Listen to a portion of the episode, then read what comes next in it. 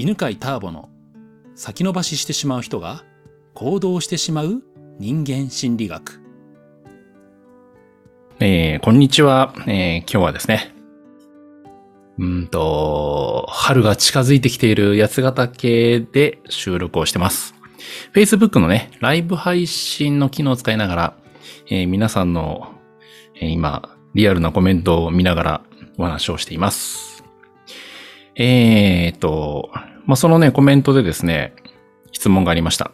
えー、今日のテーマは、恋愛やパートナーシップについて前向きに捉えていくコツがあれば知りたいですという内容でお話ししたいと思いますね。えー、やっぱね、恋愛とかね、そう、パートナー、パートナー作るとかね、うん、やっぱね、怖いって思うことありますよね。うん。ね、人を好きになるってね、怖いよね。で、このね、質問くれた方はですね、人を好きになるのが怖いとかね、えー、恋愛をすることが怖いと思ってるっていうのがあるんですけど、えー、まあじゃあよくある恋愛のこうブレーキについてお話をしたいと思うんですよね。うん。うんと、まずね、そう、恋愛をしたいと思ってるけどできないことを悩みに思ってるということは、恋愛したい意欲があるんだよね。うん、そのねあ、恋愛したいなって。そういうふうに思ってんだなと。パートナーが欲しいと思ってるんだなっていうことを認めてあげるといいですね。うん。そしてね、えー、そう。恋愛に関しての不安とか悩みというのは、それは意欲の裏返しなので、なんか恋愛を怖がってる自分はダメだっていうふうにね、否定をすると、ますますね、恋愛に対してのね、ハードルが上がってしまうので、だから、えー、意欲があんだなというふうにね、自分のまず意欲を認めましょうね。うん。そしてですね、えー、恋愛のね、うんと、まあ、ブレーキのね、まあ、大きなものを、まあ、二つ挙げるとするとですね、えー、一つは、えー、まあやっぱりね、その好きになったとしても受け入れてもらえないんじゃないかという、相手に対しての受け入れてもらえないという恐怖ですね。まあまあこれは大きいよね。で、えー、まあこれね、どういうふうに考えたらいいかなんだけど、えー、うんと、100%ね、成功することはないっていうのが分かっといたらいいですよね。うん。あの、まあ、こう、例えがどうかな合ってるか、まあまあまあ、正しいかわかんないけど、うん。自分としてはね、恋愛ってね、ちょっとビジネスと似てるなと思うんですよね。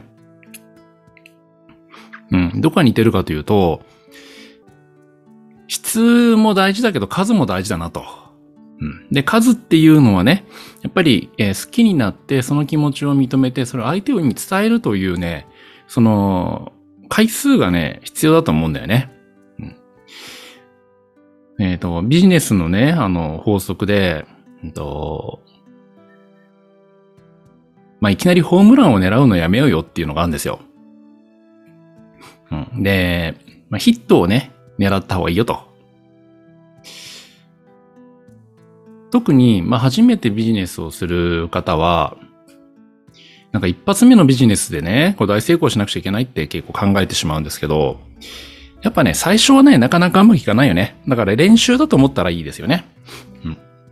だからまだね、一人とか二人としかね、えー、付き合ったことはない、付き合ったことがないという方は、ぜひですね、と恋愛の練習すると思って、軽い気持ちでね、次の人をね、考えたらいいと思うんだよね。なんか、絶対大本命で、なんか一生愛し合うような相手を探そうと思うと、ハードルがどんどん上がってしまうので、なんていうのかな、特にあの、そう、これ女性に多いんですけどね、あの、運命の人を見つけようっていう意気込みね。うん、あ、そう、このね、悩みはね、何回かありましたね。なんかパートナーがいないんですっていうね、あの見つかんないんですっていう人で、え、じゃあどういうパートナーを探してんのっていうと、もう本当に運命の人を探してるんですけど、みたいな。ターボさん、運命の人っているんですかね？って。ね、えー、聞かれるんですけど、運命の人はね、いないと思うんだよね。まあまあ、これはね、あの、運命の人がいるかもしれないけど、まあ、うーん、自分の経験から言うと、別に運命の人って別にいなくて、えー自分が、あ、この人大事だなと思ったら、それが、えー自分にとっての運命の人の一人だと思うの。だから運命の人は一人じゃないと思うといいですよね。で、えーやっぱりね、まあ、あの、最初にちょっと言ったね、えー数も大事だっていうやつでね、その、一人に好きだよって言ったら、必ず相手が、それをね、OK してくれるわけじゃないんだよね。まあ相手にだって好みあるしね。うん。あとタイミングもあるからね。そうそう。あの、恋愛ってタイミング結構あるよね。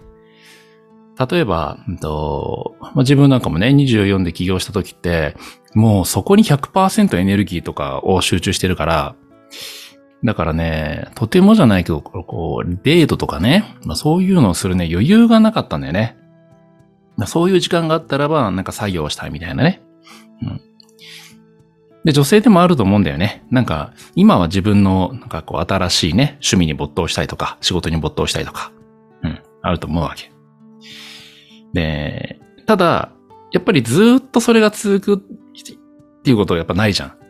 なんかある時急に寂しさが、ね、あの、訪れたりするんだよね。えー、ね、えっ、と、まあ、起業してね、24年起業して、まあ、その頃彼女といたんですけど、あんまりデート、デートもしなくなっちゃったんですよ。でも、ふとね、なんか仕事ばっかりで、なんか寂しいなと思ってね。で、やっぱり、そのパートナーとね、一緒に遊んだりね、過ごすって大事だなって、で、急に思い返した時があったんですよね。ちなみにそう思った時にはもうそのパートナーは心が離れていたんですけど、うん。まあ、そういうね、あの、なんていうの、寂しくなるタイミング、うん。興味がパートナーシップに戻る、行くタイミングっていうのが人によってあるんで、だから、定期的にね、あのー伝える？うん、といいと思います。で、伝えるっていうのはね、好きだよって、私あなたのことタイプなんだよね、とかね。そういうあの、柔らかい行為を伝えるっていうのがいいと思いますね。あなたってすごく魅力的だと思いますとかね。まあ男性で言えばね、ああ、なんか本当に可愛いね、とか。うん、あと、あなたといるとこんな嬉しい気持ちになるっていうのをね、伝えておくといいですよ。うん。なんか一緒にいると安心するなとかね。なんか話してるとすごく楽しいとか。それってね、例えば容姿とか、あなた、あなたってなんか素晴らしいとかね。あなたを褒めるよりも、私はこんな風に喜びに感じるって伝えられるとさ、嬉しいじゃん。うん。で、そういう風にね、あの、好感度を上げとくといいですよ。ね、えー、そこってね、あの、まあ、それあの、やっぱ接触の回数も必要でさ、うんと、人間ってさ、本当単純でさ、普段接してる人って大事な人になっていくんだよね。うん、これ単純接触の法則っていうのがあってね、えー、月に1回しか会わない人よりも毎日会う人の方に好感度が高くなるっていうのがあるわけ。まあ、センターピースの場合ちょっと例外でね、あの、その月1回がものすごく強烈な喜びの記憶になるんで、印象強くなるんですけど、まあ、普段の生活だと、えー、例えばね、朝おはようございますとか、なんかおはようとかこんにちはとか元気？とかね、そういうこう、挨拶を交わすだけ。でも、その人のね、存在って自分の中で大きくなるんだよね。うん、単純接触の法則っていうのがあるんで、だからね、なんか素敵だなと思う人に対しては、だから一人ってね、絞るんじゃなくて、もう何人かでいいと思うんだよ。素敵だなと思う人にはすべて、ね、あの、あなた、あこんにちは、おはようございます、元気？っていうのね、なるべく、あの、軽い感じでいいと思うからさ、で、送るようにして、で、なんか嬉しい気持ちになったらば、なんかお話したら嬉しくなりました、ありがとうとかね、あの、あなたと話してるとね、うん、なんか幸せな気持ちになるなとか、そう、一緒にいると幸せな気持ちになるっていうセリフはね、誰、誰に言われても結構嬉しいよね。なんか要求もされてないしね。そうすると好感度が上がってね、いいですね。うん。で、やっぱりね、あのーそうそうそう。えっ、と、うん。なんか告白ってあるじゃん。あ、そう、告白ってね、なんかどうやら日本独特の文化らしいね。うん、うん普通、まあ普通、まあどの国もっていうわけじゃないんだけど、まあ多分なんかアメリカとかヨーロッパの話だけど、えっ、と、どうやって付き合うかっていうと、とにかくデートするんだって。うん。で、デートして、ね、一緒にご飯食べないとかね、あの、なんか一緒にカフェでお茶しないとか。なんか一番簡単なのはね、軽いのはカフェでお茶しないだよね。で、次はまあご飯食べないみたいな感じなんだけど、まあ、そういうお誘いってもう割と軽くして、で、受ける方も、うん、うん、食べてみようみたいな感じでね、軽く受けるんだって。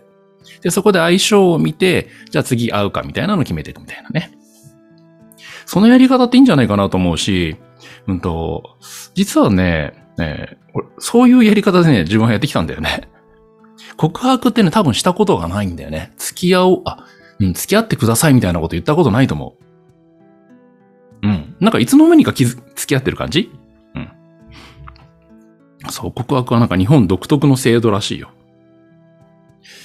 なんかさ、そう、告白ってなんかちょっと変だよね。だから、うーん、いきなり告白したりとかするじゃん。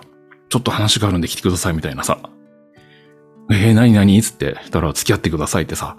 ちょっとなんかいきなりハードル階段上がりすぎじゃない？みたいな。まずはね、お互いの相性が合うかどうかね、知った方がいいよね。うん、そんな感じで軽い感じで、なんかお茶しな、二人でお茶しませんとか。うん。まあ、そんなのでいいんじゃない、うん、または人によっても違うけど、うーんと、まあ、女性はね、あの、デートしないっていう誘いってやっぱ嬉しいと思うんだよね。その後にほら、なんていうのかな、あの、そう、デートしない、デートしてみないみたいな軽いやつがいいと思うな。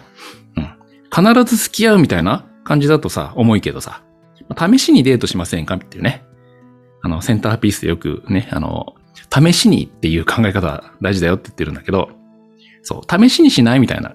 こっちが軽く誘ったら相手もさ、軽く応じてくれると思うんだよね。男女ともにね。まあそうやってね、まあまとめると、えっ、ー、と、まあ二つ話そうと思ったんだけどね、あの、今日一個目で。えー、相手に断られるかもしれないという恐怖は、少しずつ相手とのこう距離をね、近づけていって、そして、えー、好感度を上げていくと。で、相手の中でもね、あこの人といると嬉しいなとかね、この人と話していると、なんか自分は特別なことを話さなくても相手は喜んでくれるんだって思ったら、そしたらね、えー、こちらのことを大切な存在ってやっぱ感じ始めるから、それで成功率上がると思うよ。それからね、あの、もう、かな、かなんつうの、一人で決めなくて、えー、何人か手を打っとくと。まあ、ビジネスでね、そう、あの、一個のビジネスってかね、このお客さんだけとかね、かけるんじゃなくて、うん。やっぱ、こう、複数 の、なんていうのかな、可能性を持っとくって大事だと思うんだ。それはなんか別に、なんていうの、卑怯じゃないと思うんだよね。で、誰かと付き合うってなったらさ、あの、もうその人に絞ればいいわけだしね。うん。で、例えばね、あの、センターピースね、あの、やってますけど、もう、この人しかお客さんいないっつってね。で、もう、そして決めて、その人にアプローチしたら、その人もね、プレッシャーだと思うんだよね。もう、センタービス受講してください、お願いします、みたいな。もう、あなたしか受講生いませんって。だからね、ええー、って断るのもね、嫌だよね。うん。まあ、だからね、あの、いろんな人にね、声かけておくっていうのはいいと思うな。ということで、えー、まあ、そんな風に、ね、えー、恋愛のね、なんかハードルが高く感じている人はね、えー、小さな階段でね、えー、考えていくといいんじゃないかなと思います。はい。ちなみにあの、次回は、じゃあ、えー、恋愛のブロックのもう一つですね。えー、恋愛のブロックのもう一つはね、とまあ、何かというと、恋愛をすると、うん、恋愛をする自分を否定するっていうのがあるんですね。なんか恋愛をしたらなんか変な自分になりそうとか、うん、恋愛をしてる、すると、冷静でいられないとか、うん。なんかいつもの自分じゃなくなってしまうのが怖いみたいなね。まあ、そんなお話をしたいと思います。はい。えー、では今日はこんなところで、また次回お会いしましょう。ありがとうございました。この番組は、犬飼ターボ、ナビゲーター、竹岡義信でお送りしました。